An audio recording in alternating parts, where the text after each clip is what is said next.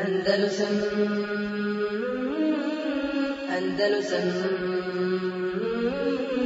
Andalusam إن الحمد لله نحمده ونستعينه ونستغفره ونعوذ بالله من شرور أنفسنا ومن سيئات أعمالنا. من يهده الله فلا مضل له ومن يضلل فلا هادي له. وأشهد أن لا إله إلا الله وحده لا شريك له وأشهد أن محمدا عبده ورسوله.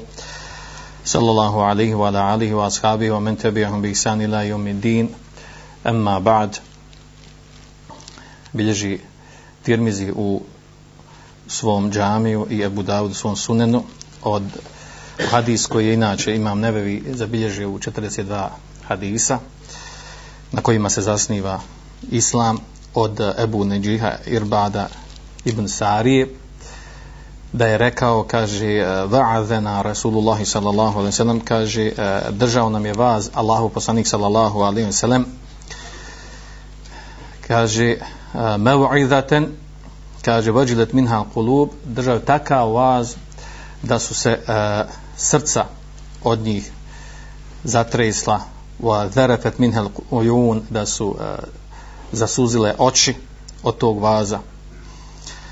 Eh, vođilet wajilat minha alqulub i tako dalje zarfe minha ujun. uh, imamo dva rivajata. Jedan došao kad došao kod Tirmizija Abu Dauda drugi kod imama Ahmeda pa ćemo spomenuti ovu uh, ovaj rivajat koji uh, vezan za večerašnju temu.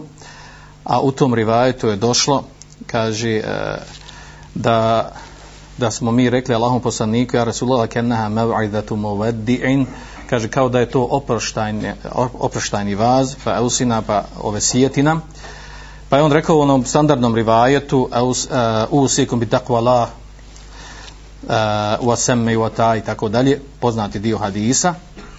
O in temmer alikun abdun i kada je bio vaš namjesnik rob i tako dalje, ali ovaj rivajet kod imama Ahmeda uh, i Ibn Mađe, u njemu je došlo, kaže, kad terektukom adal mehadjatil bejeda, ostavio sam vas na jasnom putu, bijelom putu, lejluha kenehariha, E, njegov, njegova noć i njegov dan su isti, nema razlike u njima.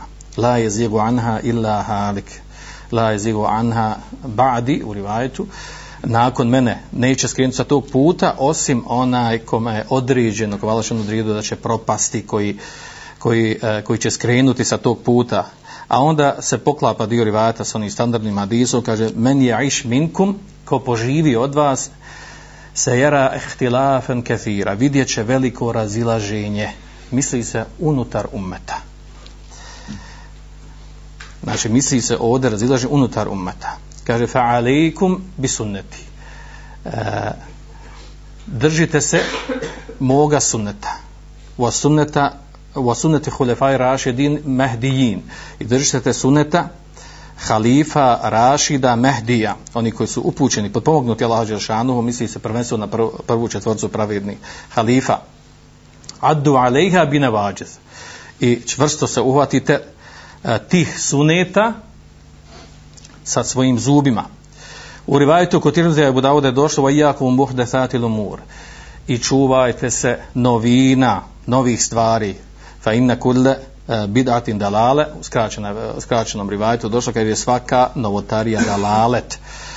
A u drugom rivajetu je došlo jel, e, duže gdje spomenuta svaka novotarija e, vodi u vatru i da je svaka novina novotarija i da svaka novina je dalalet i da ona vodi u vatru. A u rivajetu kod imama Ahmeda ibn Mađe je došlo, kaže, alejkom bitati, kaže, na vama je da, da budete pokorni, poslušni, kaže, pa makar, pa makar vam bio namjesnik Abden Habešijen, abes, abesinski rob, adu aliha bin vađid. I što se toga svojim zubima držite kaže fe innamal mu'minu kal jan kal jamalil anif jer zaista je mu'min poput kaže deve koja se vodi. Kaže hajthuma in qida in qade kako ga povedu? On se usmjeri prema tome odlika je mu'mina da slijedi pravi put da slijedi pravi put. Kad sazna za pravi put, da ga slijedi. I da slijedi one koji su na pravom putu. Ovaj hadis nam govori o onom što se desilo u umetu i govori o ovoj temi večerašnjoj, a to je menheđ, put, mehađetul bejda, kao što došlo u hadisu, mehađe znači put, kao što hađ znači, znači hodočašće, putovanje, mehađe put, i to bijel put, znači put, pravi put istine je jasan, znači nije taman, nema nejasnoće da neko mora biti uh, genijalac da bi znao kako, šta da slijedi i koga da slijedi. Također u, u, u rivajetu sličan hadis imamo uh, koji se prenosi od Abdullah ibn radijallahu anhu, uh, E, bilježi ga imam Ahmed, e, Darimi, Nesai, Hakim i Bezar, a u njemu je došlo da je uh, Abdullah ibn Suda rekao hatta lena Rasulullahi sallallahu alaihi sallam hatan, kaže Allah, Allahu poslanik sallallahu alaihi sallam je povukao crtu, misli se na zemlji. I kaže thumma qala hada sabilullah, kaže ovo je Allahov put, znači pravi put. Naravno, uh, jasna stvar na koji se put misli, onaj koji je pojašen, uh, došao uh, objavljen u Kur'anu, pojasnio ga poslanik sallallahu alaihi sallam, prenesem od, od ashaba i prvih generacija, na što kazuju drugi širijetski argumenti. Kaže, thumma hatta lena hututan an jeminihi on šimali. Zatim nacrtao, kaže, e, crtice, linije, pored tog puta, sa desne i lijeve strane. I rekao, thumma kale hadihi subulun, ala kulli se bili minha šeitan. Kaže, ovo su a, razni putevi, misli se stramputice. Kaže, na svakom od njih ima šeitan jedu ili poziva na njih. E, te stramputice ne mora znači da čovjek izađe iz islama. Međutim, skreni sa pravog puta, sa onim s kojim je Allah Želšanu zadovoljan. Kaže, thumma kare zatim je proučio riječi uzvišenom anna hada sirati mustaqima. I e, ovo je, kaže, e, moj put, pravi put mustaqiman fa uhu, wala tattabi subul i slijedite ga wala tatabi'u subul nemojte slijediti puta fa tafarraqa bikum an sabili pa da te raziđete od a, moga puta odnosno pravog puta sa kojim je došao poslanik sallallahu alejhi a ovaj ajet u stvari završava pri njega su bila dva veća duža ajeta koji govori o najbitnijim stvarima u islamu. U kojem došlo kaže a, a, u prvom od tih dva ajeta kaže uzvišeni kul ta'ala etlu ma harrama rabbukum alikum. reci dođite da vam ja proučim šta je vaš gospodar vama e, zabranio. Ela tušriku bihi šej. A prvu stvar što spominje je da ne činite širk Allahu Đelešanu. U obil validejni ihsana i e, do kraja stvari koje su nabrane e, što je došlo u, u ta dva kuranska ajeta. E, ovo navodim kao uvod u večerašnju temu koja je naslovljena kao menheđ gdje smo uh, stavili da je to u stvari jel, menheđ selefija naspram ihvanija. Onaj ko misli jel, da, da, da, smo, da je večeras namjer da se govori da se a, priča protiv ihvanu muslimin, po, pokreta, poznatog velikog svjetskog pokreta i da će biti koncentracija dersa na njeg, da će biti govora o, njeme, o njemu i da je to cilj des, dersa, taj je pogriješio. Znači nije namjera uopšte da se, da se priča o pokretu ihvanu muslimin, odnosno o tom pokretu, konkretno ja lično sam već jednom držao predavanje, imam e, poduži tekst koji savjetujem da pročitate koga interesuje, gdje su spomenute i e, nastanak historijski, pozitivne i negativne stvari, što im je pregovoreno i šta su učenjaci rekli i tako dalje. Nego mi je namjera sa večerašnjim ovim predavanjem u stvari nešto drugo, a to je da govorim o o ihvanizaciji selefijske dave. Znači, o tome želim da govorim. Znači, e, to, ko su ihvani muslimini? I šta je sporno kod njih, to bi muslimani, to bi mi trebali znati. To treba pročitati, iščitati, analizirati, pitati. A, a to da je ova dava, da je ostavila traga na na a, davi onih koji poziva na izvorni islam, e to je onaj problem. Odnosno, preciznije rečeno, meni je namjera u stvari da, večeras, da večerašnje predavanje, koliko je to moguće, jel, tih nekih 40-50 minuta da se, da se iznese a, a, ono što, bi trebalo da se kaže, znači večerašnji predavanje u stvari bio nastavak već održanog predavanja, e, čiji je naslov bio dava mudrovanja gdje u stvari u, toj, u tom predavanju naznačeno to skretanje unutar unutar pravca izvornog islama u našim krajevima, naravno govorimo o našim krajevima prvenstveno. Uh, I gdje je spomenuto, znači one, na, one najbitnije stvari koje se spomenute uh, u tom predavanju, a to je u stvari jel, da, da se zbog e, zbog pogrešnog dizanja e, džemata islamske zajednice, odnosno tumačenja džemata u, u islamu šerijetu, došlo se do do takvih tvrdnji e, znači da ne smijemo se da mi muslimani uopšte u ovom sredini ili drugoj sredini gdje postoji mešihat i islamski zajednici da se osoba ne smije razići sa, njih, sa njima e, da je dužna, da je važiv da, se, da ih slijedi e, da mora svoje aktivnosti sve uskladiti e, sa tom institucijom. Ako to ne radi ona je jel, ona pravi prekršaj u osnovi i e, razilazi sa džematom i tako dalje što je već spomenuto. Što je naravno ovdje problem e, čita problem ovdje pogrešno poimanje i tumačenje džemata e, odnosno e, tu je također rečeno ovo jel kao uvod pravim na ovo večera to je da da u stvari jel, e, pokušava se e, pokušava se provući kod nas i to je već uzelo ma, da je u stvari najbolji od nas, svejedno od učenih, od daja, od uh, pojedinaca, onaj ko se dobro uklopi u postojeću instituciju. Naravno što zahtijeva ostavljanje suneta, čak često i vađiba, prešućivanje devijacije i tako dalje. Ko se dobro uključi u tu instituciju, taj je uspješni i taj uh, radi taj uh, veliki preporod koji, koji, koji, je, uh, koji svi želimo da bude da se desi. Odnosno, to odvalo dalje, jel? Uh, da je zaista to imamo praksi danas, da je mudro, jel, i to su spomenuli e, u tom predavanju, da je mudro skrati bradu, da žena nam skide ni kabe, e, raditi neke novotarije, e, prisustovati istim novotarijama, ostaviti sunete, pustiti nogavice, prešućivati devijacije iz EA, naravno, i tu spomenuti, znači, sav žuč i bijes i mržnju ispoljiti prema, prema nekim uh, tekfirovcima, onda veličati i, i, i, i hvanijske doktore koji su danas poznati, ko su i šta su poimenično i uh, po školama u kojima u kojima radi djeluju, onda a, na, a, prihvatati pogrešna tumačenje vjerskih e, pitanja, cijeniti, poštovati a, ljude koji imaju određene funkcije muftija ovog ili onog, samo zato što na toj funkciji treba kimat mu glavom, bez obzira šta on priča, kako priča, da li je usklađeno, nije usklađeno e, sa ispravnim tumačenjem, sa šerijskim argumentima i tako dalje. I da ne navodim detalje, uglavnom znači rezime, rezime toga, je bio u tom predavanju ovo što je ovdje sad spomenuta. Ali večeras mi namjera da idemo malo dalje. da odemo dalje, da pojasnimo. Znači, e, ovo, je, ovo se može tumač, e, ovo se može gledati kao neki samo kritički ders ili ono što bi oni rekli, jel, književnici, neka katarza davecka, ono, eto da skontamo gdje smo, šta smo. Ovaj, prije toga, naravno, ovaj, prvi, prvi prigovor i koji se već našao prigovor kad je samo objavljena tema i naslova, to je, jel, uh, nemoj samo ja nemoj o tome nemoj muslimanci u teškom stanju e, razilaži, svakako smo se razišli neprijatelji su oko nas e, ljudi nam razvaljuju državu ovamo drugi ovo nemuslimane a mi ono samo protiv sebe i tako dalje. Kako smo tako glupi naivni kako površno gledamo ne razumijemo stanje i tako dalje. Znači poznati način prigovaranja. Da u stvari govor o ovoj temi u stvari hoće da se kaže da je to u stvari uh, potpirivanje, nadolijevanje ulja na vatru i potpomaganje već postojećeg razilaženja koje postoji među muslimanima. Odgovor na ovo, jel, odnosno hoće reći nemojte, nemojte potencirati stvar, šuti, ne priča, jel? Nije vrijeme. Samo ne znamo kada će biti vrijeme, jel? Nije vrijeme.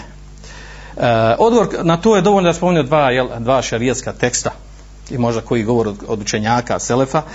E, prvi hadis koji bilježi Buhari o svom sahihu, koji govori o tome, jel, baš o ovoj temi. E, treba li pričat nešto na što treba upozoriti govor, što je sporno, konkretno, e, od, od čega osjećamo posljedice i probleme, ili treba to prešutiti, ili treba tamo iza, iza leđa govoriti tajno, ili treba otvoreno, jasno, sa argumentovano, e, naravno, sa iskrenom, sa najljepšom namjerom, bez vrijeđena, e, bez omalovažavanja, ali da se stvari postave na svoje mjesto.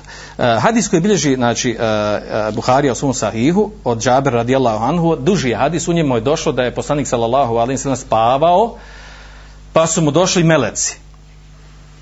I e, okupili se oko njega i e, međusobno razgovarali. E, e jedan od njih kaže innehu naim, kaže on spava. Drugi kaže, kaže, kaže e, inne E, inna ajne inna ajnehu naima kaže njegovo oko spava ili njegove oči spavaju wa qalbuhu yaqdhan. A kaže a srce mu je budno. E pa su onda rekli hajde kaže uh, uh, hoćemo da spomenemo njemu primjer. To uh, poslanik sallallahu alejhi to sanjao. Znači spominje Džabir da je to poslanik sallallahu alejhi ve sellem usnio. E, I onda su meleci između sebe govorili o tome, e, naveli su primjer.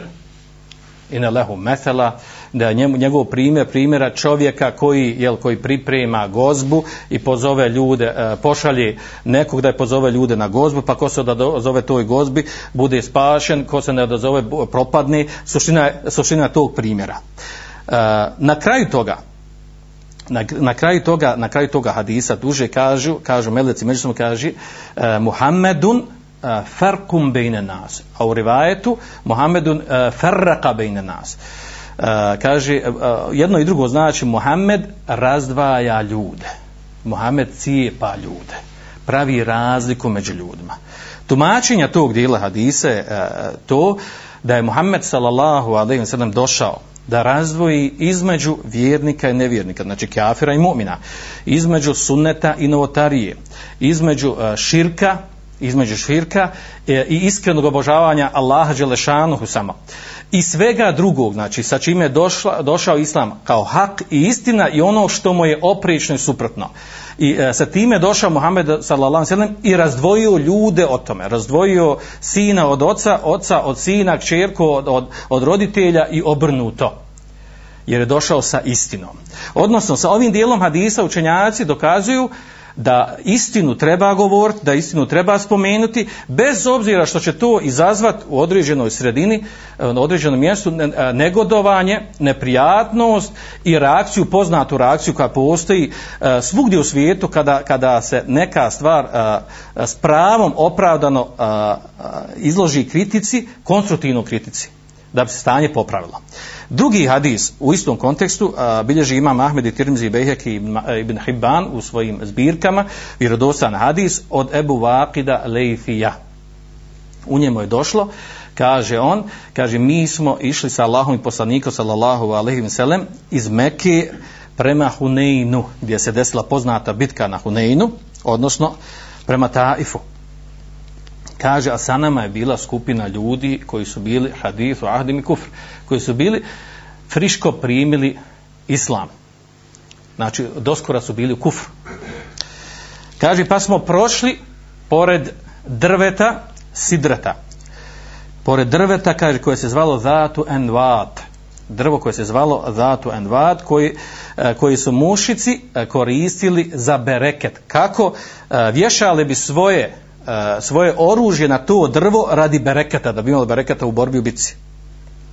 Pa su onda ta skupina, ta grupa koji su, uh, koji su do juče bili mušice, friško primili islam, rekli su o Allahu poslaniće, iđa lena zaten vatin kema lehum zaten vat. Allahu poslaniće, napravi i nama, jel, da, da, ima, da i mi imamo svoje drvo gdje ćemo mi okačiti naše naše oružje, jel, radi bereketa, radi da bi, da bi bolje bili u borbi u ratu kaže poslanik sallallahu alejhi ve sellem kao odgovor na to kaže Allahu akbar. Innaha sunan. Kultum uh, e, kama qala uh, Musa ili u rivajetu Benu Israila. Allahu akbar kaže rekli ste kaže ovo je sunnet. Šta je šta je sunnet? Ovo je priroda zakon da se to dešava da ljudi zbog džehla i neznanja izgovore riječ u kojoj ima kufra ili širka.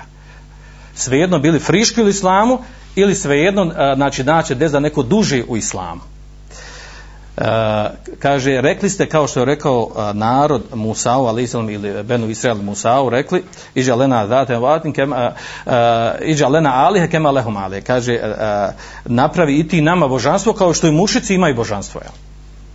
Pa u nastavku kaže inneha sunen, kaže ovo je običaj, praksa, ovo se dešava ljudima da, da, na, da lahko upadaju u sporne stvari akideske. akideske. I onda na kraju kaže leterke bunne sune nemenkana kada kaže vi ćete slijediti tu praksu i običaj oni koji su bili prije vas. E, sunneten bi sunnet. Znači praksu po praksu, običaj po običaj što znači da će biti i da se dešava u umetu da ljudi skreću po pitanju poimanju ovo je stvar akide znači bila. Pojenta ovog hadisa je u tome da, da poslanik sallallahu alim sallam pazite znači krenuli su u džihad u bitku u jeku borbe. Znači krenuli u borbu sad će biti borba. Bitka vrlo bitna na Huneinu koji su u početku a, a, doživjeli poraz, pa je Allah, Allah Žešanu doživjeli su a, početku poraz zbog a, što su bili zadivljeni svojim mnoštvom, jer je bilo 12.000. Pa kad se a, dali u bjekstvo, jel, kao što je opisano, opisano tu u suri Teuba. E, uglavnom, znači, e, ovo su rekli ovi ljudi koji su rekli riječi u kojima ima širka. E, poslanik sallallahu sallam, e, po logici oni koji kažu nemojte sad pričat, nije vrijeme, teško je političko stanje, teško je ekonomsko stanje, teško je ovo e, vjersko, ovakvo, onakvo stanje, šuti, ne pričaj kad riješimo problem, kad, kad pobjedimo, kad imamo svoju državu, kad ovo, kad ono, onda ćemo mi sjesti i učiti tako ide. Tako. Znači da je, da je bilo tom logikom, poslanik sallallahu sallam treba njima prošuti reći, E, šutite, nemojte pričati, a onda kad se vrati u Medinu, onda njih zunt na ders predavanje ima održati ili da je jedno, jedan kurs duži da i pojasni te, ta pravila i propise. Međutim, poslanik sam to nije uradio, nego na licu mjesta rekao e, da je, to, e, da, je, da je to greška, da su rekli nešto slično što su radili oni koji su čini širk od uh, naroda Musa, ali Islam, Benu Israila, uh, znači ukorio i rekao, upozorio da, da će to biti praksa koja će se dešavati među muslimanima. Što ukazuje na jednu stvar, a to je znači da liječenje e, akidetskih grešaka e, da liječenje akidetskih grešaka e, treba činiti kad god se pojavi ta sva, kad god se pojavi skretanje treba, treba ga rješavati. Bez obzira e, dešavalo, znači, bez obzira znači, e, u kakvim okolnostima bio rat, ne bio rat i tako dalje. Odnosno, da, da to još bolje predstavim, jel, uh, možda neki od vas to ne znaju, u toku rata u Bosni i Hercegovini, kada se pojavila ova dava izvornog islama, vjerujte da se, da se tad u tom periodu, od 93. 4. 5. 6. najviše stvari naučilo o vjeri, o ispravnu akidi i najviše se kurseva i dersova održalo i držalo u, u, u jek, u, odnosno u samim tim pauzama kad god, nije, kad god nije bilo neke bitke. Što znači da je, da je baš vrijeme, vrijeme tih, da zovem nekih tih turbulencija, događaja, da je, da je to vrijeme dobro da se ljudi poučavaju vjeru tako čak, e, čak, u tim momentima stanjima bolje ljudi se i bolje prihvataju bolje se vraćaju i bolje razumiju stvari koje bi svakako trebalo učiti. dok u, mi, dok u miru u lijepom stanju ljudi se prepuste dunjalog to je poznata stvar znači kad je mir kad je lijepo onda ljudi odu dunjalog onda se prepuste dunjalku a kad se prepuste dunjalku imaju dunjalka onda se počnu naticati u dunjalku a kad se natišu onda se posvađaju i to odvede u ono poznato stanje u kojem jel, e, mi, mi sebe možemo polagano prepoznati i iako nam je ekonomsko stanje onako kakvo jest. Uh, uglavnom, znači vezano za ovu stvar, znači nije ispravno uh, razmišljati i govoriti da, da se ne treba pričati e, znači to je stvar, na kakva krajeva, to je stvar i određene osobe koja priča i tumači o vjeri. Da li nekad neku stvar treba prešutjeti ili ne treba, kad, je, kad treba izaći sa njom, ne treba, tako dalje. Ali ovi naši rijetski argumenti, to, o tome su govorili savremeni učenjaci, E, koji su predvodnici ove dave izvornog islama, da o ovim stvarima treba govoriti, da na njih treba ukazivati e, i da, da njih ne može biti izgovor teško na stanje. Na kraju nama je teško stanje, jel, zadnjih 200 godina umetio teško stanje, sve, e, znači sad je malo krenula ova sahva, e, u zadnjih 20-30 godina više ili manje e, sve, e, krenula ta islamska saha svugdje u svijetu, a prije toga znači bilo jako teško stanje. Da neko nije krenuo, da neko nije počeo da popravlja stanje onako kako treba, znači onda se pospina, dobro, kad ćemo, kad ćemo onda riješiti, kad ćemo popraviti stanje ako, ne, ako, ako se ne počne sa time. U prilog tome, jel, U prilog tome da, da spomenem ovdje što, što se navodi i e, šeh Usman bin Temije od imama Ahmeda u svojim fetvama, 28. tom 231. strana u kojem kaže, kaže neki čovjek je e, došao kod imama Ahmeda i rekao mu teško mi je, kaže da kažem da je taj čovjek takav i takav. Ovdje misli znači e, kao ravija, da spomeni njegovo stanje kao ravije. E, pa mu ja, kaže, imam Ahmed odgovorio, oprenosi šefi Islam temije. Kaže, ako ti budeš šutio, ja budem šutio, pa kada će neko ko ne zna znati razvojiti ispravnog, neispravnog? Kaže, poput imama novotara koji su došli s stavovima i badetima, oprećen Koranu su neto. Pojašnjenje njihovog stanja, upozorenje umeta e, od njih je vađib oko čega su složni muslimani. Ovo, znači, prenosi od imama Ahmeda. E, kaže dalje, čak i imam Ahmed upitan, kaže, da li je tebi draže E, da čovjek posti, klanja i bude ti kafil da priča, e, odnosno da upozori na novotara. Odgovorio, kaže, kada posti, kada posti, klanja i, i utikafu, kaže, on to radi samo za sebe. a, kada upozori na novotara, onda je to za sve muslimane, a to je bolje. I onda da, da ima e, Eh, Ibn Temije, šef Ibn Temije kaže, ima Ahmed kaže pojasnio da je eh, činje, eh, da je činjenje opšte korist za muslimane u njihovoj vjeri vrsta džihada na Allahovom putu. Da bi poslije toga također rekao kaže da Allah ne pošalje nekog E, ko će otkloniti štetu ovih novotara nestao bi fesad, nastao bi fesad u vjeri a taj fesad je štetniji od štete okupacije nevjerničkih vojnika. Jer ovi kada okupiraju muslimane ne pokvari im srca i ono što je u njima od vjeri osim da to bude usput dok ovi novotari od samog početka kvari ljudska srca i naravno misli sa njihovo vjerenje. Također e, e, prenosi se od Jahije ibn Jahije da je rekao kaže da je kaže braniti sunet bolje od džihada. Znači, e, e, braniti sunet e, znači uh, braniti sunet uh, znači uh, širiti ispravni uh, sunet koji je prenesen od poslanika sallallahu alejhi ve sellem. Ovo samo u prilog toga jel da govorite o ovim stvarima ne da je ne da nije sporno nego je potrebno. Potrebno je liječiti stvar s vremena na vrijeme. Naravno sporno bilo kada se sva dava čitava predavanje sve što se govori sam se koncentralo na tu stvar. Znači to je greška. A naravno, jel, e, to čovjek koji ima imalo širijesko znanje tako ne postupa i tako se ne ponaša. E, nakon ovog, nakon ovog, e, da samo spominemo, jel, ako bi neko rekao, jel, dobro, ovaj, koji su razlozi govora o ovoj temi, jel? Ima li smisla govoriti o ovoj temi uopšte, jel? Ima li potrebe da se o njoj govori? Pa ću ja spomenuti sam nekoliko razloga bitnosti govora o ovoj temi. Prva je to što sam na samom početku uh, popravio naslov, da, da je preciznije reći u stvari, da je bitno zgovor ovoj temi u tome što se dešava u našoj sredini, znači ta takozva, ja je tako nazivam, ihvanizacija selefijske davi, uh, koja se prvenstveno vraća kao po, posljedica je neznanja šta je sporno kod te e, tog džemata koji se naziva ihvanu muslimin, naravno koji su unutar umeta, koji su muslimani, koji su veliki radnici za islam, o tome sam govorio, koga interesuje, znači taj džemat? Preciznije e, šta se o njemu kaže, nek se navrati na tekst i predavanje o njima. E, da ne misli da, ga, da ih tretiramo kao, jel, kao odmetnika i tako dalje. Ali ono što im je sporno, prigovorno, o tome ćemo večeras ispomenuti, ali u kontekstu o kontekstu uh, njihovog utjecaja na, na davu izvornog islama. Od, u, tome, u tom kontekstu govorimo. Također, uh, od razloga govora o ovoj temi je uh, pogrešno poimanje prioriteta. Uh, I to je vrlo bitna stvar. Znači, tu se desi poremećaj, Znači tu se desi poremećaj da ljudi s vremena na vrijeme kažu nema potrebe da se priča o akidi, da se izučava akida, da se drže predavanje, propisa ovog i onog. Kaže to smo čuli, toga smo siti, daj više, ajmo nešto rad konkretno, ajmo na terenu nešto, jel, samo priča, priča, uči kao tog nema i s vremena na vrijeme malo pomalo da ostavi, ne dolazi, ne uči, ne izučavaju vjeru i normalno, normalno, naravno da je bude, jel, posljedica toga da, da, budu, e, da budu plijen e, tih e, E, ovakvih jel ovakvih poimanja rada za islam poput poput dave e, ihvanul muslimin. E,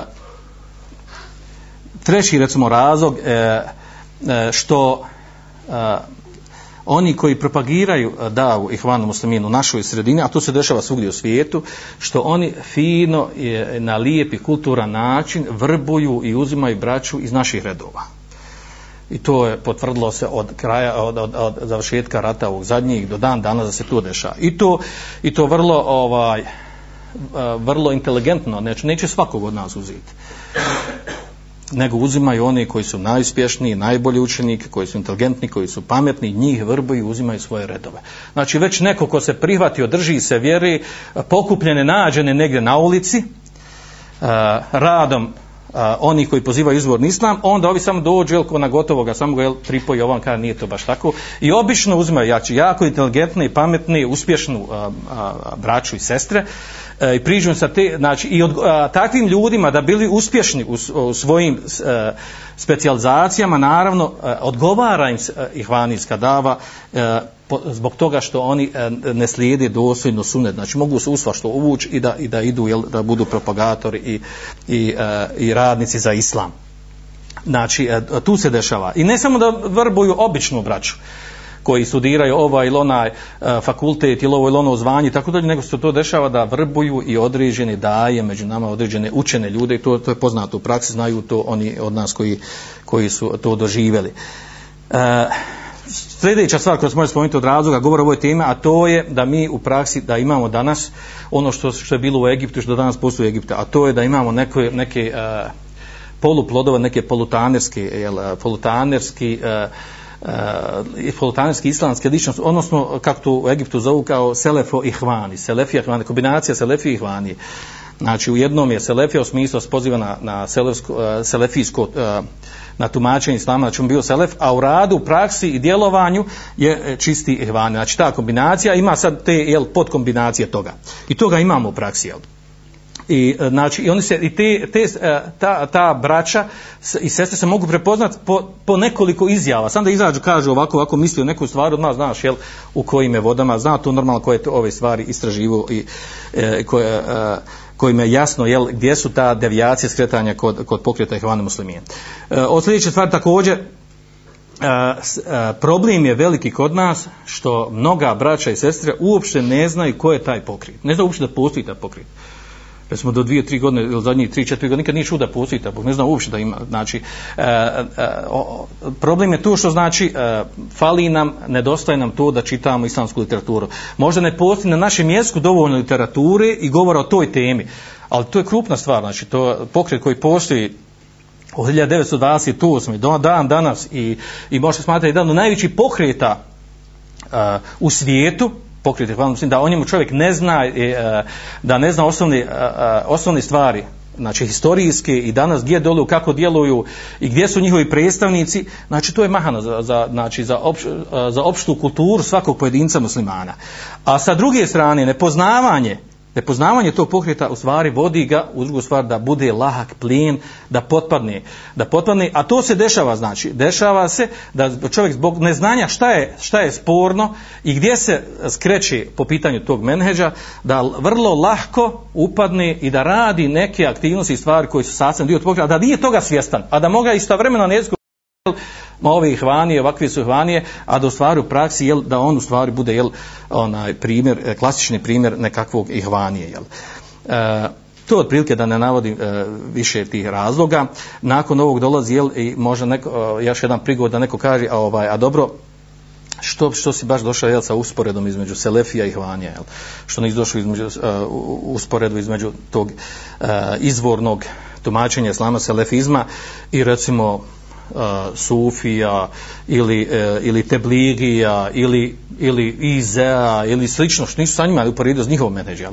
Pa odgovor na to bi bio jel, što se tiče jel, e, uh, zašto između Selefija i Hvanija zato uh, znači Selefija naravno što se mi računamo da slijedimo Selef u, u tumačenju uh, u tumačenju vjeri. A ih, zašto ih vanija? Zato što ih vanije su veliki radnici, trudbenice na lahom putu i ulažu velik trud e, i rade e, uz ono što im se e, e, prigovara na tom putu.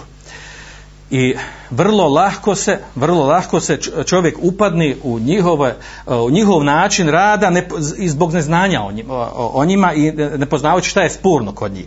Za razliku od ovih drugih koji su uglavnom jel, uh, Eh, uglavnom su jel, eh, iole čovjeku koji ima naobrazbe ili slušao je ili učio nešto o vjeri, znači eh, zna, o čemu se radi, recimo, ako kažemo, jel, zašto, nije, zašto islamsku zajednicu, mi znamo, recimo, ako neko rekao, pa dobro, znači možemo reći islamska zajednica, nije menheđ je u stvari, jel, može se svesti na jednu riječ, menheđ čega? Šuški, znači, ko dadne para, on dobije. Dadnu ih vanije, otvorim se dava. Dadnu, uh, pardon, šije i šijama se otvori prostor da davu. Dođu sufije i oni mogu raditi. Dođe SDA i oni evo buru mi vi rad. Znači, kogod dadne para, uloži, on je glavni, on može da vodi i upravo Saudijska Arabija dođe, uloži, napravi džan burum, evo i vama, jel? I tako, znači, to je menheđ para i šuški, znači, to je, na, oko toga se vrti čita menheđ i na to zasnije uz onu tradiciju, jel, a, tradiciju koja nije tradicija od 19. stoljeća, 18. i ona koja je prije bila, nego tradicija od, od nakon drugog svjetskog rata, jel, za vrijeme Titine Jugoslavije, ta tradicija, ona se baštini i na nju se poziva. Eh, ako bi menedž rekli zašto sufija, zato što sufija znači jasni su svojim skretanjima. Sa njihovim novotarskim znači tumačenjem, poimanjem vjere i tako dalje, vraćanje na dušu, odgoj e, eh, sve te razno razne novotarije, znači čovjek koji, koji imalo hoće da, da spozna, traži istinu, znači eh, brzo uvidi da je to da je to devijacija, da je to skret. Te bligije, znači govorio sam o njima također, znači sve druge koje bi naveli, znači vidi se ovaj vidi se njihovo skretanje. Ako bi neko rekao pa dobro, a gdje su jel, gdje su medhalijevci, gdje su gdje su tekfirovci, gdje su ove, e pa to su već to su unutar selefijske dave, ovo su znači devijacije unutar selefijske dave, a o njima smo govorili posebno, jer su ovi koji smo spomenuli zadnji, oni su, jel, uh, oni su e, bili, uh, vraćaju se na selefijsko tumačenje vjeri. Uglavnom, uh, znači, Uh, Eh, eh, zašto ih je iz razloga? Znači što oni ulaži velik trud u radu za islam. E, bore se, rade, e, trude, imaju e, svoje predstavnike, imaju svoje institucije i tako dalje. I vrlo lahko čovjek može vrlo lako čovjek može znači da uđe u njihove redove bez nije uslov da im mora dati prisegu i da mora biti jel, da mora biti sa njima a može da radi na način kako on to radi. Uglavnom sada sada da se vra, da, uđemo u srž teme u srž problema a to je pošto smo pošto je naslov bio jel Selefije naspram Ihvanija, ja sam planirao da, da govor o ovoj temi stvari bude usmjeren na, na način, na način znači da govorimo o temi, o tim e, spornim stvarima, o temi do teme nekoliko spomenuti bitnih stvari, negdje šest, sedam stvari i da poridemo kako je kod Ihvanija, kako kod Selefija, kako bi trebalo uh, uh, i gdje se skrenulo. Znači na takav način ćemo pristupati ovim temama. Pa ćemo krenuti redom. E, prva stvar najbitnija, a to je pitanje akide. Pitanje akide.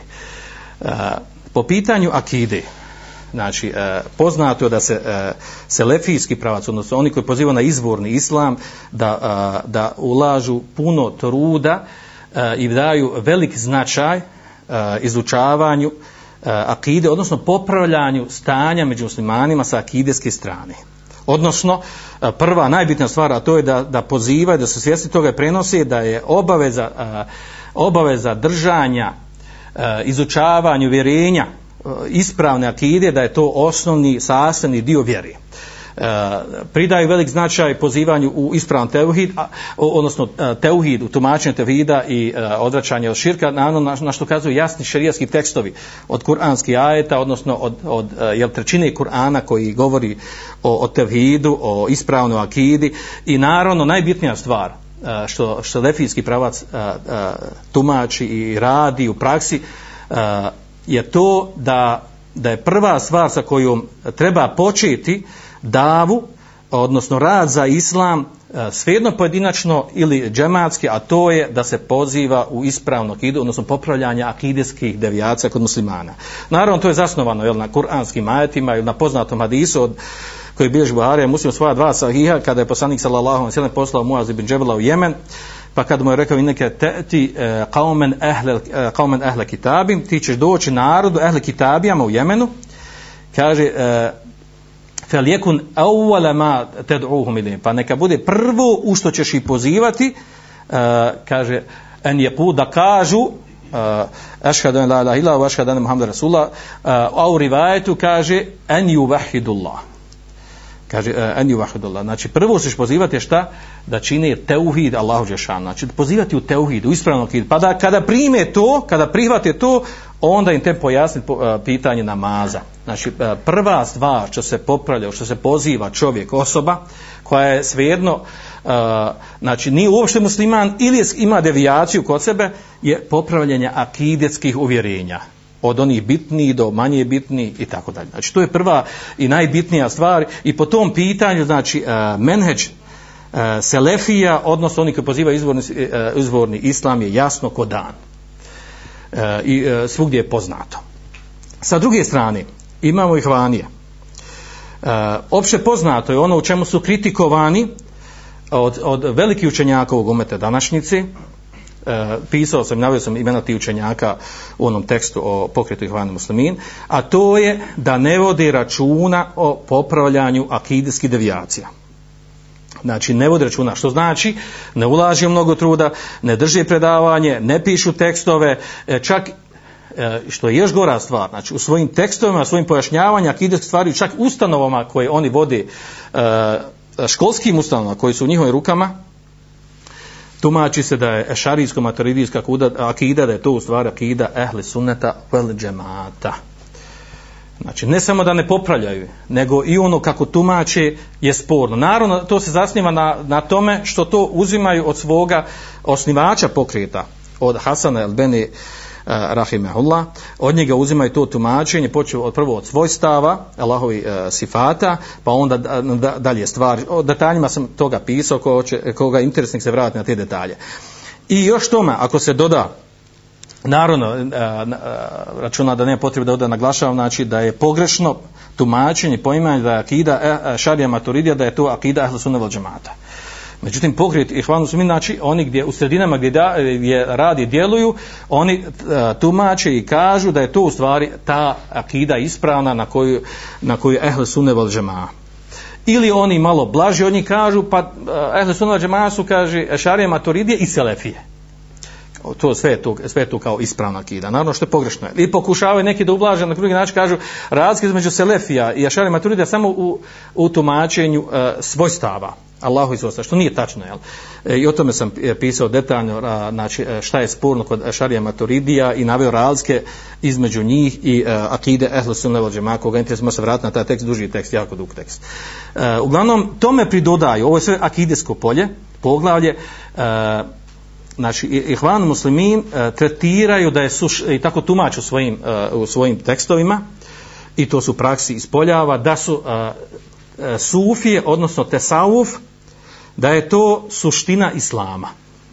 Da je to sastavni dio islama. Da je to u stvari uh, odnosno tumače da je, da je da su sufije u stvari ispravna verzija tumačenja islama da je to u stvari duhovno mistička verzija islama e, i da se u stvari prema njima ne treba uopšte potkao prema novotarima, da su u stvari jedno sasvim re, re, regularni i da je to e, sasvim prihvatljiva oblast islama koja treba da se izučava. E, naravno, e, ova e, što se tiče selefija po pitanju i oni koji su na izvornom islamu devijacije sufija u akidi i u određenim novotarijama fiskim je jasna kao dan i pojašnjena je zapisana i opisana i tako dalje E, tako da nema potrebe da ovdje ulazimo detalje oko toga. E, ne samo znači da oni smatraju da su sufije suš, e, suština islama i da su regularno tumačenje islama, nego smatraju, nego, e, nego u svojim redovima imaju sufije, znači sa, sasvim normalno smatraju da sufije mogu biti u njihovim redovima, da, da, da budu u njihovim redovima, da, da tumače islam onako kako tumače. E, čak je od nekih od vođa i učeni ljudi unutar pokreta Hvana Muslimin su bili neki koji su naginjali sufizmu i, e, i, to, i to pretjerano naginjali, poput Seida Have, e, koji je pisao mnogo knjiga u tom kontekstu je veličao sufizam i hvalio sufizam da je to u stvari e, ispravno, čak jedino je ispravno tumačenje islama i poput jel, veliki krupni izjava koje se dolaze od, od vođe iz, e, pokreta Tilmisanija, krupne izjava kojima ima i riječi kufra i širka, koje sve zbog sufizma i pristvanja tim sufijskim jel, njihovim nekim skupovima izgovarao je te riječi da bi normalno pridobio tu skupinu ljudi, jer, jer sufije su jel, u mnogim sredinama muslimanskim zemljama jako zastupljeni i oni se trebaju pridobiti. To je, to je inače pravilo kod ihavanja muslimana, znači njihovo opšte poznato pravilo, a to je da da pridobiju što više ljudi, masa ljudi da usvoje redove. Da bi to učinili moraju, nema kod njih, znači, nema menheđa u stvari, nema jasnog menheđa, znači. Ti si na tome, ja sam na ovo nije bitno, jesmo muslimani, jesmo muslimani, hajde sa nama. Čak i do te mjere da su šije ulazili u njihov, u njihov pokret, bili sa njima, sve do zadnje vrijeme, dok se desilo ovo u Siriji sve do su bili zajedno, pokušavali te dijaloge međusobne da radi i tako dalje, sve do zadnje vrijeme kada je kada je uh, osuta paljba protiv šija Rafidija, kada ne zato što se akidetski razvajaju eh, sa sunijama, nego zato što su počeli da ubijaju sunije tamo u Siriji i Iraku, on radi ono što radi. Znači, ne zbog akidijskog spora, nego zbog praktičnog ubijanja, protjerivanja i tako dalje, što je opet pogrešan pristup, jel? Dobro je što, su, uh, što se odvojili od njih priča protiv, protiv šija, ali ne, ali, uh, znači, uh, razlog zašto se okomali na njih priča protiv njih iz ihvanijskog pokreta, pokreta ihvanijskog smi, znači, razlog je opet upitan, jel? Što znači ako bi se opet desilo pomirenje između e, Sunija i Šija, izmiru, znači opet se vraća na onu istu osnovu mirenja, zajedničkog rada, a tema su, e, jel, Sunija i Šija je tema za sebe vjerojatno vama poznata. Znači to je što se tiče akide. Znači ovdje ima i veliki kiks. Znači da niti popravljaju akidesko stanje, niti smatraju da je prioritet i ne bave se time. Ne smatraju da je to prioritet. Znači, ne smatraju da je to prioritet, niti se bave time, nego čak imaju unutar poimanja ti stvari devijacija. poput šarijska materijska kida i, i sufijski pravac koji smatraju da je regularan, da je u redu. Druga bitna stvar uh, uh, između ihvanija i selefija, koje kao obilježje uh, ovog menheđa, a to je šerijatsko znanje. Uh, pravac izvornog islama, odnosno selefija, E, su jasni po tom pitanju da je traženje šerijatskog znanja osnov praktikovanja i držanja vjere.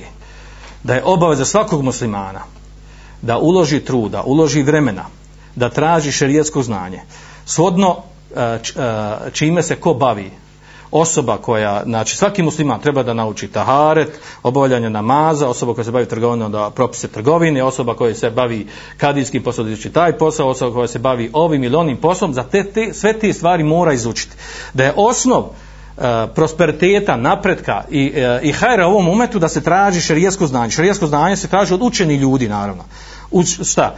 Uz pristovanje predavanjima, kursevima, šarijetskim kursevima, e, e, čitanje islamske literature, prevođenje islamske literature, širenje to među, među, e, među muslimanskim masama i tako dalje. Znači, znači, rad na tom polju po pitanju izvornog islama je jasan ko dan gdje se u narodu na tom putu vraća na Kur'an, na sunnet i na ono, znači što došlo, e, priznaju se sve četiri mezeba i ono što došlo od drugih imama ovog umeta uh, e, u pojašnjavanju propisa vere po pitanju akide i fika i ostalih oblasti. I to je jel, uh, prioritet koji daju uh, selefi, odnosno sljedbenici izvornog islama, traženju širijeskog znanja, učenju širijeskog znanja, prenosenja, ne samo kod onih koji, koji idu i školuju se, nego koji obični ljudi je jasan kod dan i one predstavljaju u stvari plod ove da bave i nije ništa drugo osim ova predavanja, ova druženja gdje se uči vjera, izučava vjera od ove teme do one teme. Da toga nema, a toga nema kod ihvanja. Oni, ako ima kakvo a, druženje, druženje usmjereno na nekom drugom stvar, spomenut ćemo te stvari. Znači, oni po pitanju širijeskog znanja ne pridaju značaj tome. Znači, ne pridaju značaj tome, osim kod je u školu, pa se školuje i, i to znamo na koji način ako su studenti iz Bosne otišli u Saudijsku Arabiju, iz pokreta Ihvanu muslimin se naglasi da u Saudijskoj Arabiji nema i šta da traže od znanja i da ne treba da idu kod, eh, kod, eh, kod šejhova i da traže znanje u mešćidima, nego da odu samo radi diplome. Njima treba diploma eh, fakultetska, magistarska, doktorska, kad da ođu da mogu da radi. A da traže znanje, i čak se naglasi, pogotovo u Saudijskoj Arabiji, pošto tamo uglavnom selefijska olema, da tamo nema znanje, da tamo ne treba taž znanje. Znači ovo govorim što znam tačno šta je rečeno i kakve su smjernice date. E, nego se traži diploma, traži se šehada, a da se traži znanje, znači ne ide s koleme i čak ne voli se nazivati neke ljude šejhovke. I, I negira se, nema potrebe da ovdje neko bude ubrsni šejh. Šta ćemo šejh? Jel može biti magistar, doktor ili tako dalje, preda profesor ili ovo. Ali da bude šejh, kad to nema, to je arapski sistem. Šta će nam šejh? Nema šejh. Znači do te mjere se ide. Ta, I čak i ta terminologija da se ukine. Jel? Uglavnom, znači, uh, njihov, uh, uh, njihov je, uh, znači, pravac taj da oni u stvari, prida, da, da u stvari navode ljude po pitanju širijetskog znanja, da u stvari dolaze kod njih, kod njihovog džemata, da kod njih se traži širijetsko znanje. Koje je širijetsko znanje?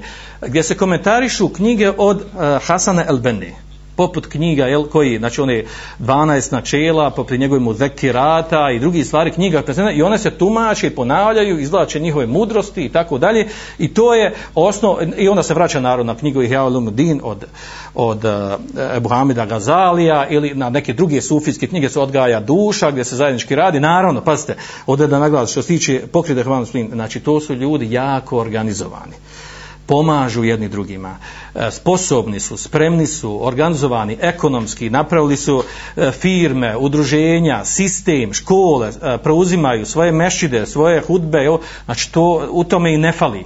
Ali obavezno mora biti unutarnji sa njima u džematu. Na takav način.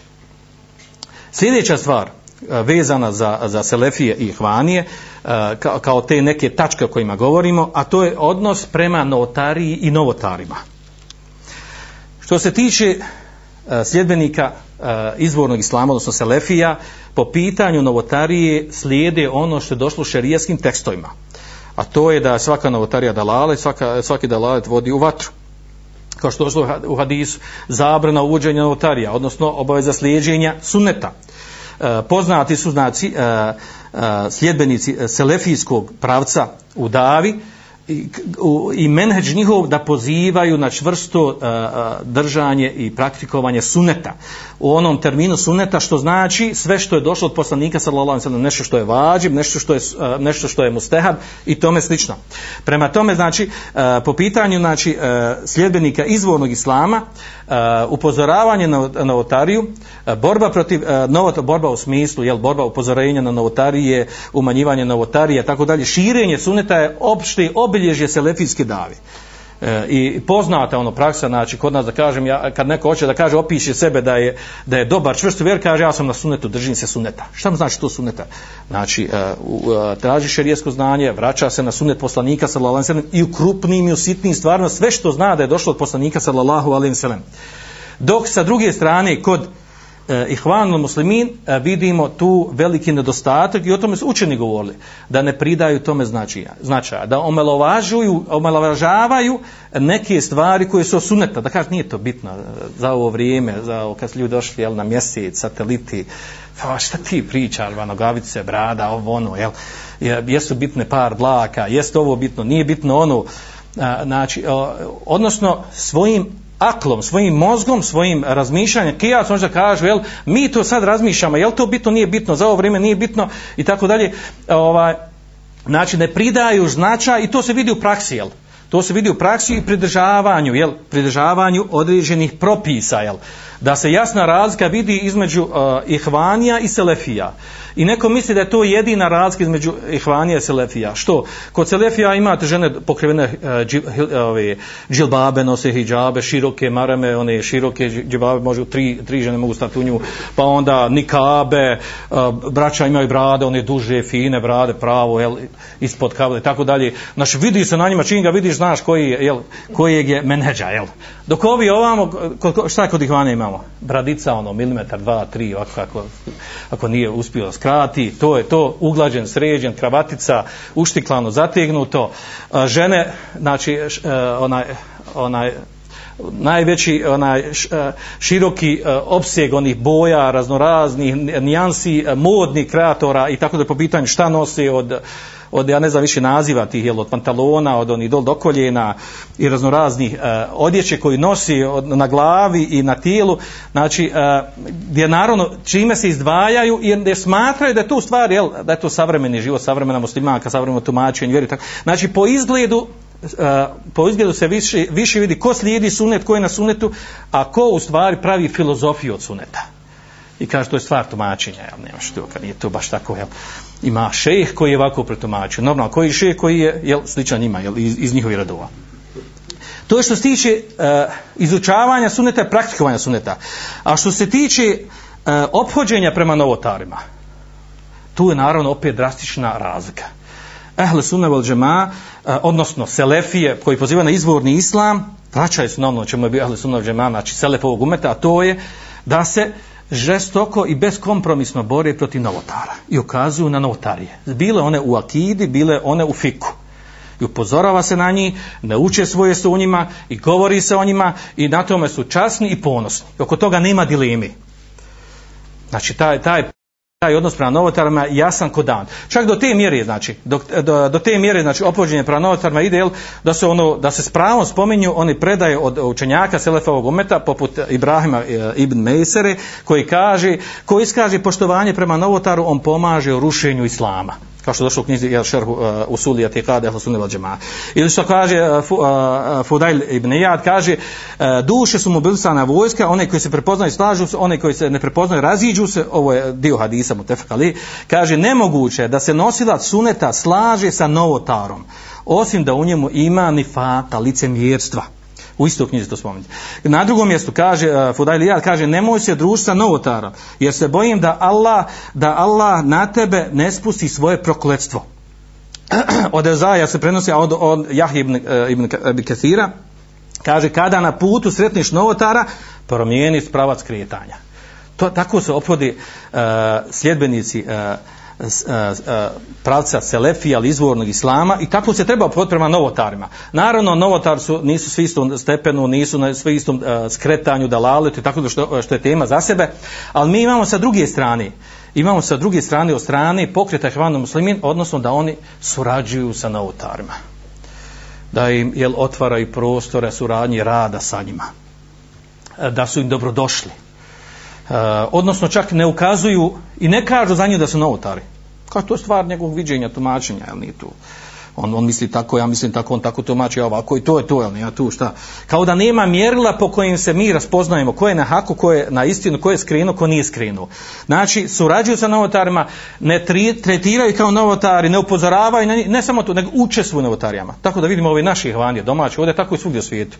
Znači oni, oni radi sve novotarije koji postoji domaći, jedno malo ove krupne nešto ovako što baš ono krupna stvar gdje širki ovako nešto krupno, ovaj, o, to malo se pazi, a ove druge stvari, ove fiske i akide, znači to, jel, to što, što kaže jedan od njih, jel, šta ima Najvatović, najvatovic, nije ništa kaže spurno, to sam treba poniti Buhari muslim da se tumači, kod Buhari muslim, ne, tu ništa kaže, ja.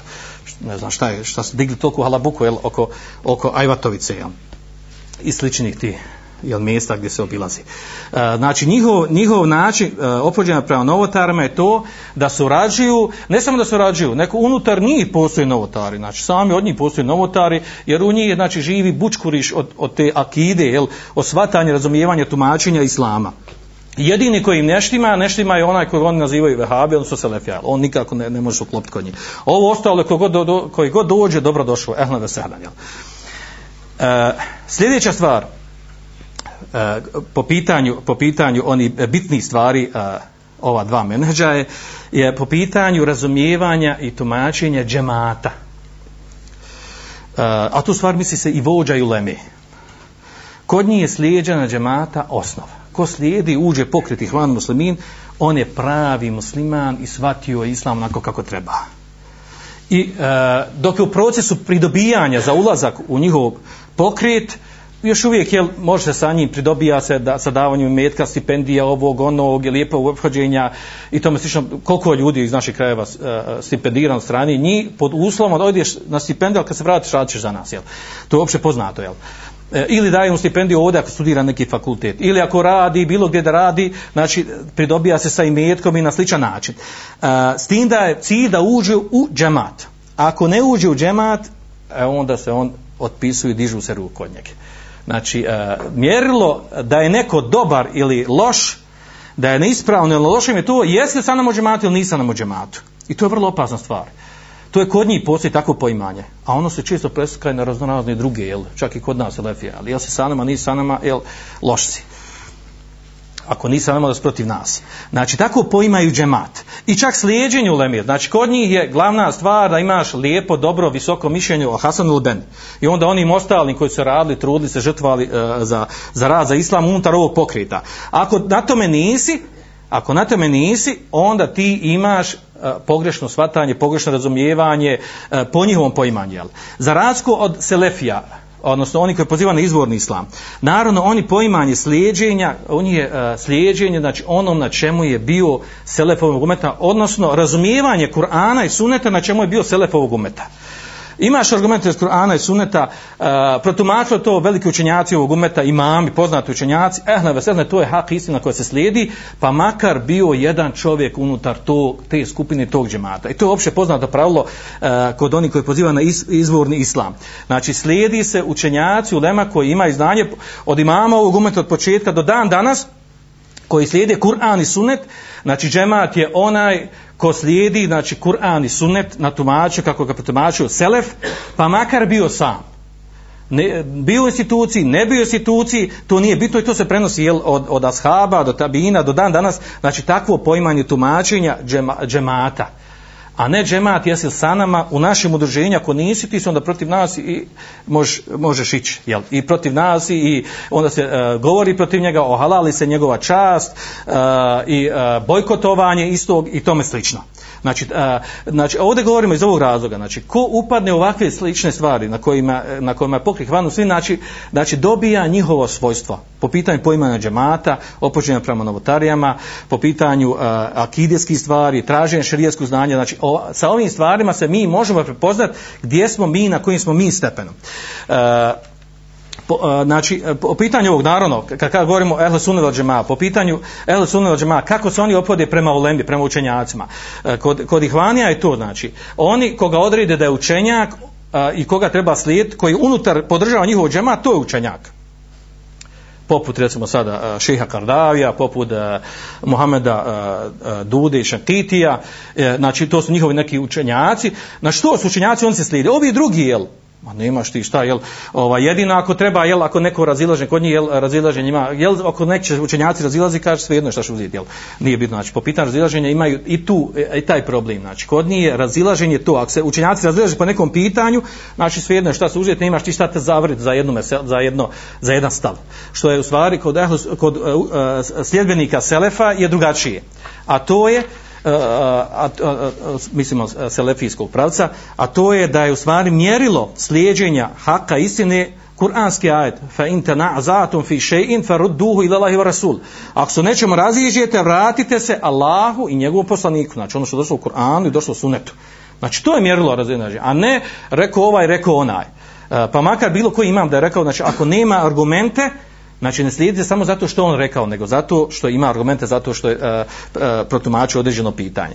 Uh, uglavnom, uh, sljedbenici uh, selefijskog pravca po pitanju opođenja prvom lemi, znači oni se opode na sljedeći način. Voli u lemu, cijeni, poštuju, ima lijepo mišljenje o njoj, uh, diže na stepen kojim pri, uh, pripada, ali istovremeno učeni ljude ne smatraju da su bezgriješni, E, a kada se potvrdi da neko od njih pogriješio, znači napravi tu neku grešku, ne slijedi u toj greši koju je napravio. Svako učen je bezgriješan, može pogriješiti, može skrenuti određenom pitanju. E, naravno, ovo greš, griješenje, kada napravi učeni grešku, na tu grešku, znači ta greška ne ohalaljuje njegovu čast, da se ružno protiv njega govori, da se o njemu ružno govori, da se, e, da se on bojkotuje, da se izopći iz zajednice, iz sredine i tako dalje, e, odnosno na njegovu grešku upozori drugi, upozori drugi učen čovjek. E, a tražimo opravdanje za, za tu grešku koju napravi. Znači, e, na najrealniji način se opodi prema njemu, onako kako došlo prenosjedno od celefa ovog umeta. A ne ako je sa nama u našem džematu, dobar je. Pa makar šta pričao i makar je bubo i lupo, on je dobar, sam neki sa nama. A, a, znači, ako nije u našem džematu, pa makar govorio istinu, pozivao na istinu, jel, on je sporan jer nije sa nama. E, a, a, e, takvo opođenje, jel, a, a to stvari, jel, njihovo poimanje džemata, uglavnom nije kod svih, naravno, kad govorimo o ovim stvarima, na, na, ne mora znači da su svi na istom stepenu ovim stvarima, ali opće poznata karakteristika, opšte poznata karakteristika kod, uh, kod pokreta hvani muslimin, da ovako pristupaju stvarima, tumačenju, slijedženja uleme, slijeđenja džemata uh, i poimanja učeno, ko je učen, ko nije učen i tako dalje.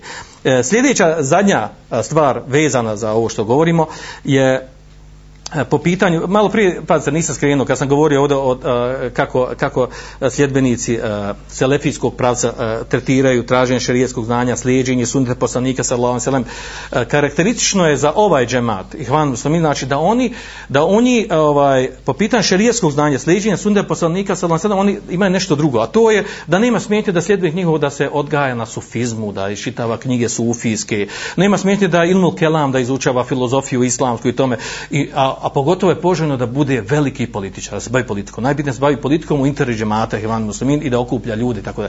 Znači e, to je ono čemu oni pridaju značaj. I, e, i ako tako, takvog nađu e, takve sklonosti, to je poželjan čovjek unutar džemata. Međutim da on pravo šerijsko znanje e, traži u školama da ga uči da se vraća na Kur'an, sunnet, izučava mesele, da slijedi sunnet dosljedno, Eh, ta jel ta ima problema sa razumijevanjem stvarnosti ima problema jel a, a, oko toga oko razumijevanja njihovog džemata vođe džemata i tako dalje. I normalno dođe odmah u koliziju i ne može ići dalje sa njima. Ne može dalje nastaviti sa njima daveske aktivnosti. E, da se vratimo na politiku. Što se tiče politike Opšte poznata je stvar da se Hvani muslimin e, puno bave jel, politikom, se bave politike, poznate ovaj zadnji slučaj što se desi u Egiptu po pitanju da je njihov predstavnik e, postao predsjednik i e, zato što su oni davali veliki značaj znači, izborima, glasanju i doživio se eto da njihov predstavnik pobjedi na izborima, međutim skinut je kako je skinut. Jel? Džaba demokratija u koju su pozivali i na koji su jel, smatrali, njihov je bio stav znači, prema demokratiji e, i parlament, ulazka parlament, znači da smatraju da, da je to najbolji način, demokratija parlament da se da se uspostavi, vrati helafet i uspostavi islamska vlast. I on, da je to, e, da je to savremeni način, jel? a to džihad je ovo ono kad to je prevaziđeno, to je bilo ono doba, jel? Ovaj, ili neki drugi način dava, okida i to kaže to, jel? Ovaj, to je pogrešno razumijevanje stvarnosti. Jel?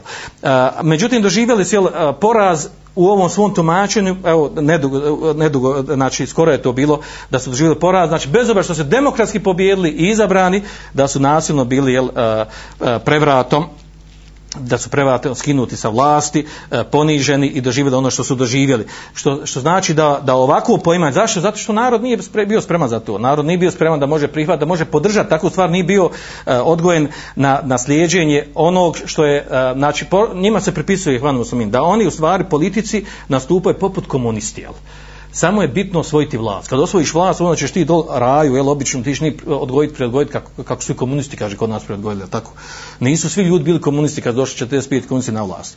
Nek su došli komunisti na vlast, uzeli, uzeli silom oružjem, pa su onda, oni su ostali kima glavom, pobili su oni političke, političke protivnike, e tako kaže mi trebamo, uzmemo vlast, a onda ovi daju svi će kima, doći šerijat i, i, i žedni voli jedva čeka šerijat. Što nije tačno, jel? E, znači, to je, to je jedna iluzija, pogrešno razumijem, to nije praksa bila poslanika sallallahu alejhi ve sellem. On je pozivao tevhid, odgajao, odgajao ljude na ispravnu akidi, znači 13 godina, pa onda su došli propisi, pa je uspostavljena država islamska na, na mirnim putem bez borbe. Pa je onda povedena borba jel, sa ostalima kad se smoglo snage. Uh, a oni po pitanju tog političkog djelovanja imaju sljedeće prekšaje. A, a to je da pokret nastoji da dobije što više političkih sljedbenika pristavnica. Što ide naravno na uštrb djelovanja i prešućivanja kideskih devijacija. Ovo je problem. Znači, I ovo se desilo kod njih. To se godinama dešavalo.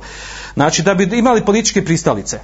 Da bi dobili što više ljudi. Normalno, ne možeš ti ljudima otići kritikovat njih da su, da su skrenuli sa akide, da ne slijedi sune, da ovo, da ono i da još ti bude tvoj pristalca politički. E, morao se prešučivati znači akideske devijacije, ostavljanje, negiranje, ovo, ta, ne samo da prešivao, nego kaže to na čemu jeste i jest to je to, nije bitno, jel? Ovaj znači e, olakšice raznorazne davali ljudima sve to da bi pridobili što više ljudi. Svejedno kojeg si pravca koji akide i vidite samo ti jesi musliman jesi musliman haj sa nama si hajmo dalje jel? E, tako su pristupili tom pitanju. A onda onaj kad uđe neko od njihovih predstavnika u parlament kad uđe u parlament, onda dođe sa nebulozama, izjavama nekakvim akidetskim, o kufru, o širku, ono, nećemo šarijat, nećemo ovo, hoćemo ovako, onako, onako. Znači, dođe sa stvarima, jel, u koj, izjavama u kojima ima riječi kufra i širka.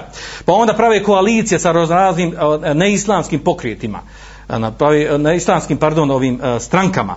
Sa njima pravi sekularistički sistem. Njih pomognu da dobiju ovo znači čiste političke igre jel ko ovo naše SDA i SBB jel. Znači prije, prije izbora se znači ratuju drvlje kamenje nakon izbora zajedno kao, kao pravi vlast jel. Pa ispod ljudi budala jel. Uh, tako i kod njih znači. Ovi pozivaju, hoće šerijat, dos pozivaju šerijat, a onda nakon toga udruže se s onih, hoće sekularizam i zajedno kao da napravi vlast. Što je smiješno. Ili njima prepusti, jel? A onda još ovo je odvelo, u njihovo političko a, djelovanje odvelo da su osnovali, a, da su osnovani tajno krilo džemata, koje je djelovalo sa puškom, jel? Tajno krilo džemata, E, koje bi u interesu politike djelovalo, da su izveli nekoliko atentata na poznate ličnosti, što je uzrokovalo da su bili, da je taj pokret bio zabranjen, da su zatvore, da su pobijeni njihovi politički e, predstavnici, što su znači imali tajno krilo koje je izvršavalo određene, određene atentate na određene ličnosti koje su kao njima smetalo u njihovom političkom djelovanju. Naravno, ovo su širijske strane e, jako sporno i nema potpore u šerijetu, se tako nastupa. Za razliku od menheđa Eh, Selefija po pitanju politike eh, je to da u stvari ako se neko i bavi politikom eh, prvo treba osoba da nauči islam da izuči islam da, da se eh, ustabili na ispravnom eh, akidi poimanju islama pa onda kao vid nužde musliman treba se baviti politikom kada uđe politiku da pravi što manje prekršaja da što da pravi što manje prijestupa po pitanju po pitanju znači tumačenja gledanja ili ili pozivanja na na na šerijat na islamske stvari na islamske principe koje treba progurati u postojećoj vlasti. Gdje naravno ovaj način djelovanja se znači ne postaje znači kod kod selefija nije prioritet političko bavljenje. Nije prioritet nije program djelovanja daveskog islamskog rada. E, jer ako to postane onda se prilagođava sav islam sva dav razumijevanje islama na politiku. I onda znači dođe stanje u kojem se onda došlo što je naravno velika greška i velik prekršaj. Rezime ovog govora, govora o ovom svemu i u tome da se vratimo na ono početno. Ja, ja, znači, meni je bila namjera ne da kritikujem ihvanijski pokret, o njemu smo već govorili, nego na, na ono što se dešava ihvanizacija selefijske davi. Kako? Pa kada vidiš među selefijama, svejedno oni koji vode ili oni koji su vođeni, da oni više ne vode računa o izučavanju akide, o govoru akidijskim stvarima, o predavanjima po tom pitanju, o upozoravanju na novitare akidetske, a, a, ne samo upozoravanju, nego i, i e, izbjegavanje takvim, nekontakt sa njima i tako da. Kad vidiš da to e, da to prestanu sa time, znači već polagano počinju da naginju prema, prema ovom, ovom pravcu, ihvanijskom. Pa onda kada je vidiš da, da više ne pridaju značaj traženju šerijskog znanja, nego kažu dosta je predavanja pa dosta smo od 50 godina, non stop učinu neka predavanja, predavanja, kaže sad hajmo otići u praksu, hajmo djelovati. Kako djelovati? Hajmo u politiku. Hajmo djelovati šta? Hajmo u međunarod. Ja hoću s narodom. Pa onda s narodom počne da radi stvari koje su neispravne, koji nikad nije prije toga radio, kaže mora s narodom, ići hoće s narodom. Jel? Uh, znači to počne polagano, pa se šetan jako luka, ne ide to jedan put, znači da on ode, nego pođe maš, mic po mic. Znači bitno da se udalji, ne dolazi na predavanja, ne dolazi na dersova, ne izučava vjeru, ne bavi se šerijskim znanjem, a onda na uštrb toga dolazi šta? Mora popun taj prostor znači, Ako ne, pac, ne peca ribu, ne paci ribu ili ne ide na skijanje na Bjelašnicu ili ne ide na, na Maglić gore da, da, da osvaja vrhove, onda šta će drugo mora ući međunarod. Međunarod kad uđeš, osjetiš kaljugu narodnu koju ima kod sebe. Jel? I to je to sa, sa, ako pogotovo ako ne popravlja stanje kod njih. Jel? A onda naj, najbitnija stvar ovdje po pitanju te uh, ihvanizacije selefijske dave, a to je ophođenje prema novotarima. E, to je onaj, ono što je očito vidljivo kod nas. A to je, znači, ako se lijepo opodiš prema novotarima, jasno novotar ako da, znači, ne treba i nazivati koje što. Znači, e, e, e, uh, uh, opodiš se sa njima da lijepo imaš odnos sa njima, da ih pozivaš na svoje aktivnosti, da i organizuješ predavanja i druženja, da se lijepo opadiš prema njima i obilaziš i prijateljuješ sa njima i tako dalje, a mi smo naveli šta Selef ovog umeta kaže, znači, ovo sam neki izreke po pitanju opođenja prema novotarima, Znači, to, to kad se vidi i još se ne upozorava na votarije, još se kaže nemoj rad sune da ne bi ljudi jel ovaj, da ne bi te poprije ko gleda, pa, dobro, kad ćemo popraviti stanje, kad će, se, kad će zaživiti sune, tako ga ne budemo radili, jel? da ne bi se dide žale, da ne bi se jel, ovi, ovaj, ovi drugi koji se inače ne drže, ne razumiju stvari, mnoge stvari, ako ti, um, kaže, nemoj to rada, ne zazivaš ovo, ne zazivaš ono, znači, ne kritikuješ, uh, ne kritikuješ novotare, radiš sa njima zajedno, uh, daješ im primat, ne, uh, čak i ne smiješ reći da su za njih novotare. Ako kao, dobro, kao on je, jel, on je profesor, doktor, nemaš ti tako, jel. I, znači, kad, e, kad sve to počne da se, da se, da počne da, će, da se relativizira, znači, i e, na, to već dolazi na stepen toga da se, da se postaje, znači, taj, postaje taj ihvanijski menadžer. I još ako tome doda, da onda bojkotuju se između se, mi, e, neko ko je malo žešći prema ovima, kaže, u ti ne možeš sa nama ići, jel. I onda se nastoji da se jel, jednoj vrsti novotara, da se s njima uliže, zato što su jaki, snažni, imaju škole, imaju ovo, imaju ono, čak neka zaprijeti policijom, onda znači dolazimo do toga znači, da, da ta dava poprima drugi smir. I ovaj smir kada zaozme, znači to je očito, očita ihvanizacija selefijske dave. Ona se onda poslije počne očitovati i na izgled E, na izgled, znači poče da se očituje, poče da se, e, poče da se očituje na tome kada vidiš čovjeka, kako kažu učenjaci, kada vidiš čovjeka nekom ode u neki grad, neko mjesto, kod koga će odseliti prespavat, znaš na koji meneđu, koji akidi ako on ode iz, u to mjesto došao i prvo koje je sreo zijarati odšao kod onog novotara, poznatog novotara, njemu se olizuje, znači jasno ti je gdje i šta je gdje, na kojim, da, naravno, ne bude to tako čisto, sve to bude zamotano fino, u celofan kaže, jel mi hoćemo, hajde da popravljamo, da lijepo stanje, rade ovog, rade onog, na kraju krajeva, jel, Dodik nas, jel, prijeti nam, hoće se odvojiti, i znači sve, uh, sve to da bi, jel, da bi mi bili zajedno u, isto, u istom košu, u istoj, uh, u istoj rupi, i onda još, kom se to da dodava treća stvar, a to je džemat radi se džematom, ne radi džemata. Jesu unutar džemata, nisu unutar džemata. Jel, koji je džemata? Neko ko je sebi umislio, napravio džemat, svejedno bilo i Z ili ova grupa ili ona grupa sa lepijska, tako dalje. Ako nisi sa nama, ti si protiv nas. Ako nisi došao nama se povinovo, ti si problem. Znači, na, na tebe ćemo upozoriti, izopćit ćemo te iz zajednice i tako dalje. I, znači, sa ovim stvarima, sa ovim obrisima, a, poli, a već i politika došla, već su počeli, mnogi se bavi politikom i tako dalje, za politiku treba, jel, znači izgled, e, kravatom, e, odjećom i tako dalje, drugačija priča, odricati se obične braće na ulici i tako dalje, sve to vodi u laganu ihvanizaciju selefijske dave, koja je poprimila svoje obrise i ona postoji u stvarnosti. Ovo govorim iz razloga, znači, da bi mi bili svjesni toga i možemo se analizirati po ovom. Kad po ovim stvarima koje smo naveli ovdje, kad vidimo da skrećemo, da čemu dajemo značaj, čemu ne dajemo značaj, znajte da, da smo skrenuli u tom pravcu. E, I s ovim bi ja završio, e, dovoljno bilo već sam probio vrijeme svakako. E, molim Allah šano da ovo bude dokaz za nas, a ne protiv nas i da nas bude iskri, e, da učini od nas istinske prave sljedbenike selefa ovog umeta, onako kako su razumivali Kur'an i sunne, subhanak Allahumma wa bihamdika ashhadu an la ilaha illa anta astaghfiruka wa atubu ilaik. Andalusam Andalusam Andalusam